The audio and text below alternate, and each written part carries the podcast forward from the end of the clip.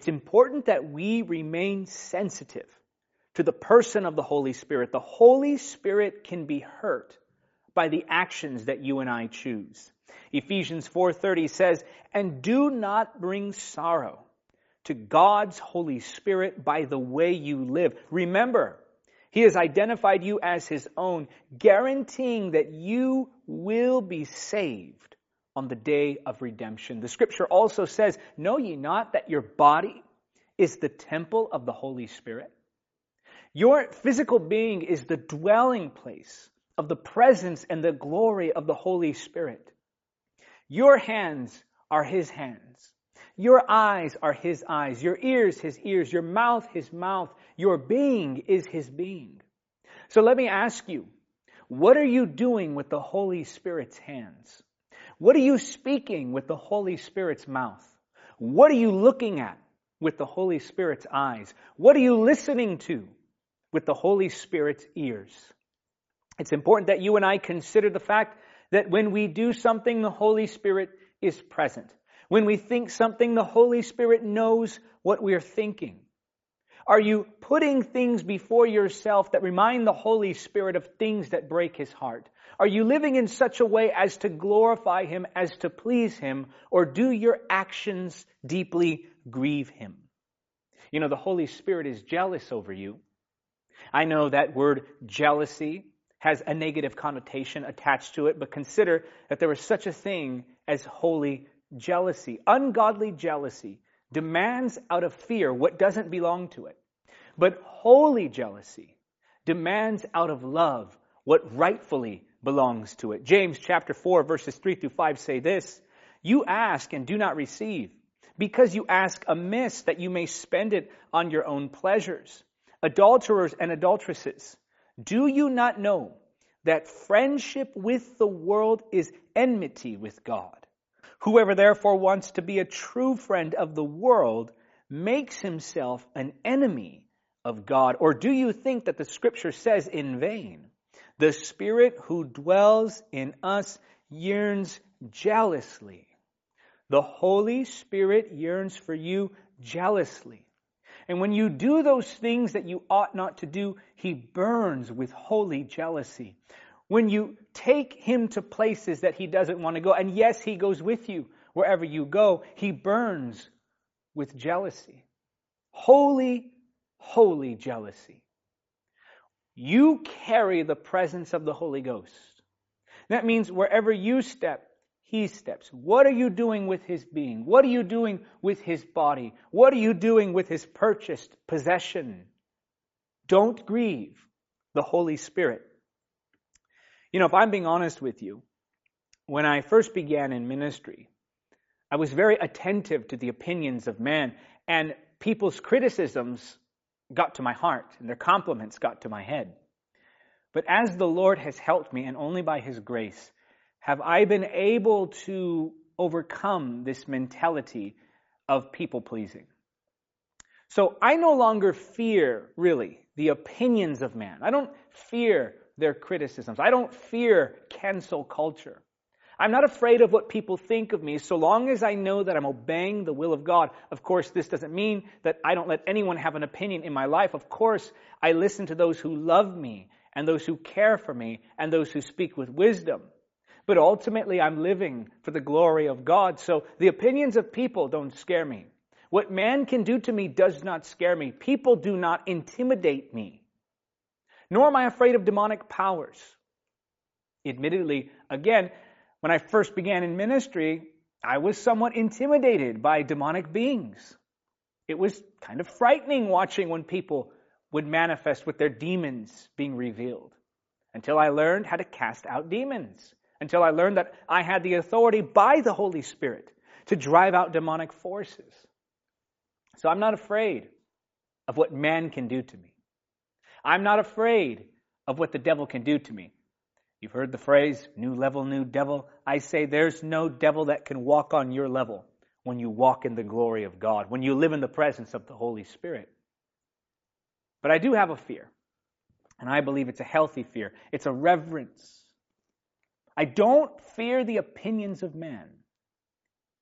And I'm not afraid of demonic beings. What I do fear is grieving the Holy Spirit and diminishing his influence on my life. I don't want to hurt him. My desire to please him, my desire to not hurt him, that's the inspiration for holiness. That's the inspiration for commitment to ministry. That's the inspiration to love my neighbor. I don't want to grieve the Holy Spirit.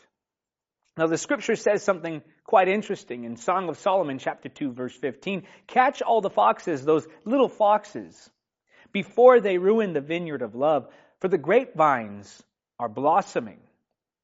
Now, in the Song of Solomon, the vineyard here represents relationship or your love for God and His love for you. So when the scripture here is talking about all of those little foxes that spoil the vineyard, it's a prophetic parallel, if you will, of our lives, our love for God, and the sin that destroys our relationship with God. Those little things that we allow in our lives ultimately end up destroying everything that God has given to us, and they ruin the vineyard. They pollute our work. They damage the soul.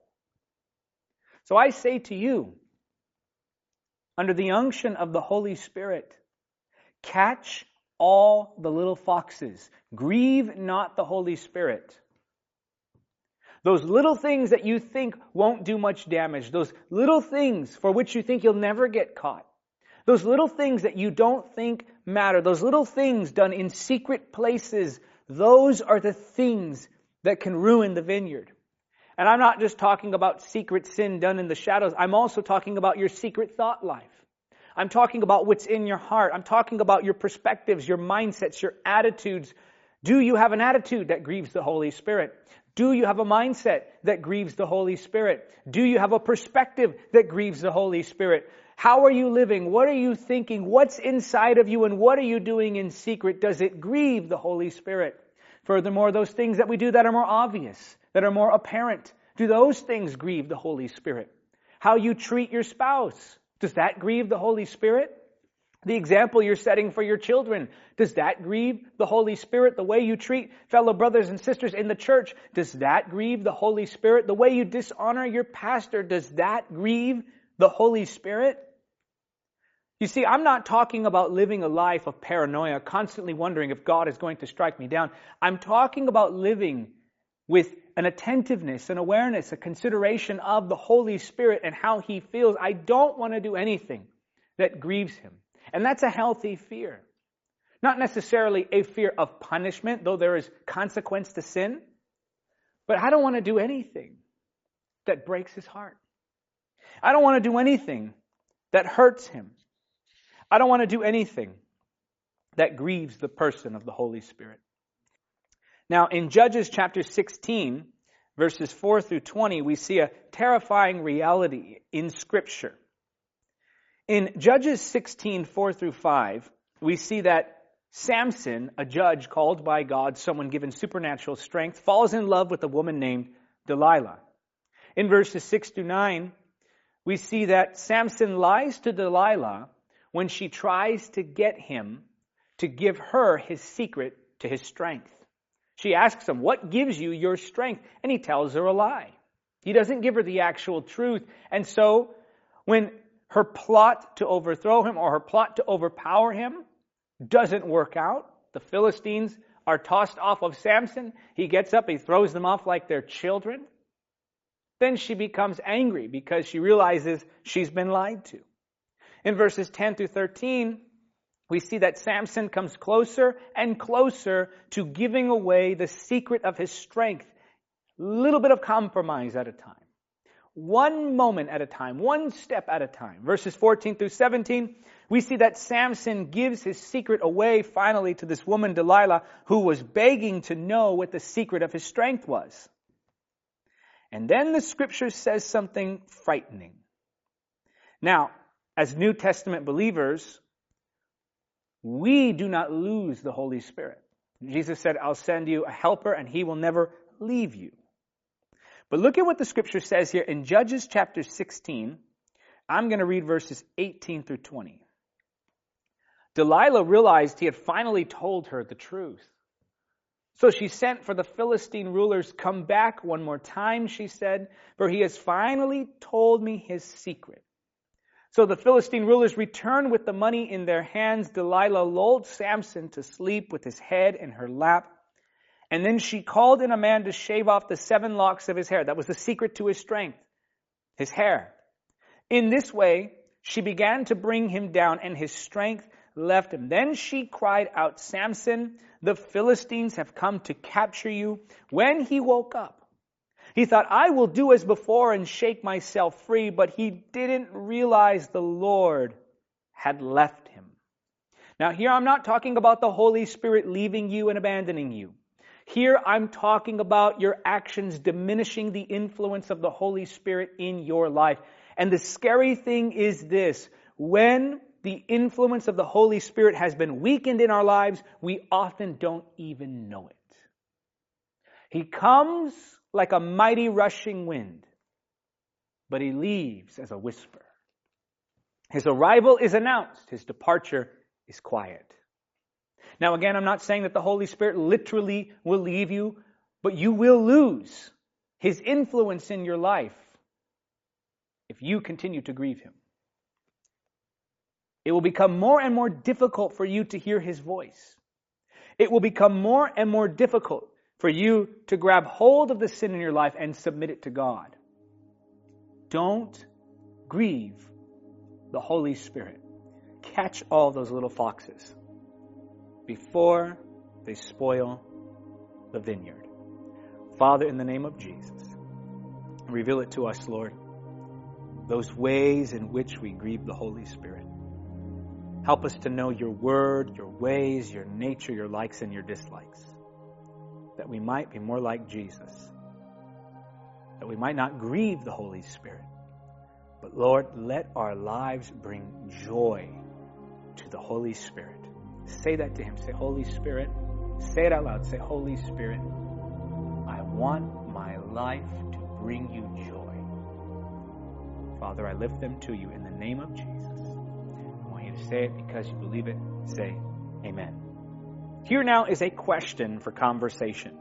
In what ways can we please the Holy Spirit and bring joy to the Holy Spirit with our lives. Let me know in the comment section right now. Now, one more time, if you're not subscribed to this channel yet, make sure that you are. You don't want to miss any of the content or the live streams that will help you to draw closer to the Holy Spirit. Make sure you're subscribed and click that notification bell when you do subscribe. You can also follow us wherever you're watching us.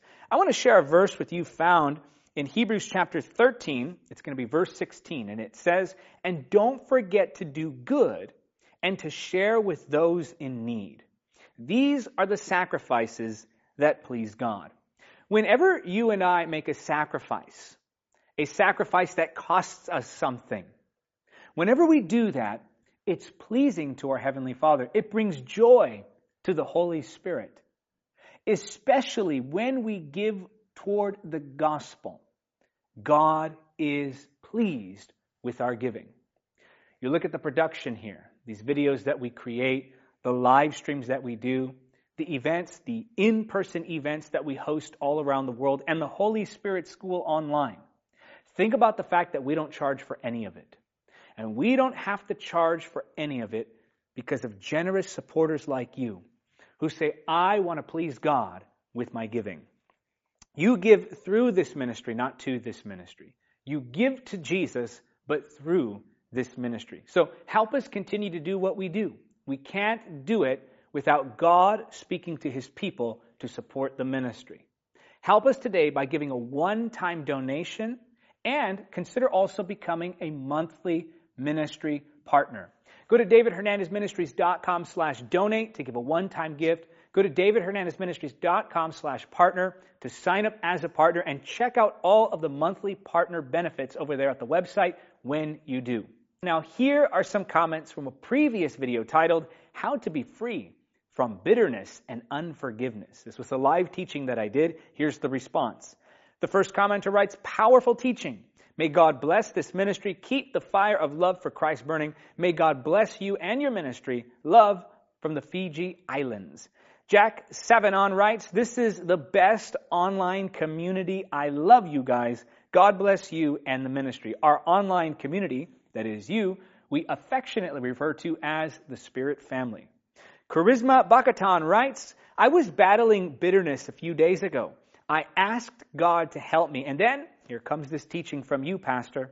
I thank God for your life. All glory belongs to Jesus Christ. Amen. That's right. This is the Holy Spirit's channel. And so often people find divine appointments here.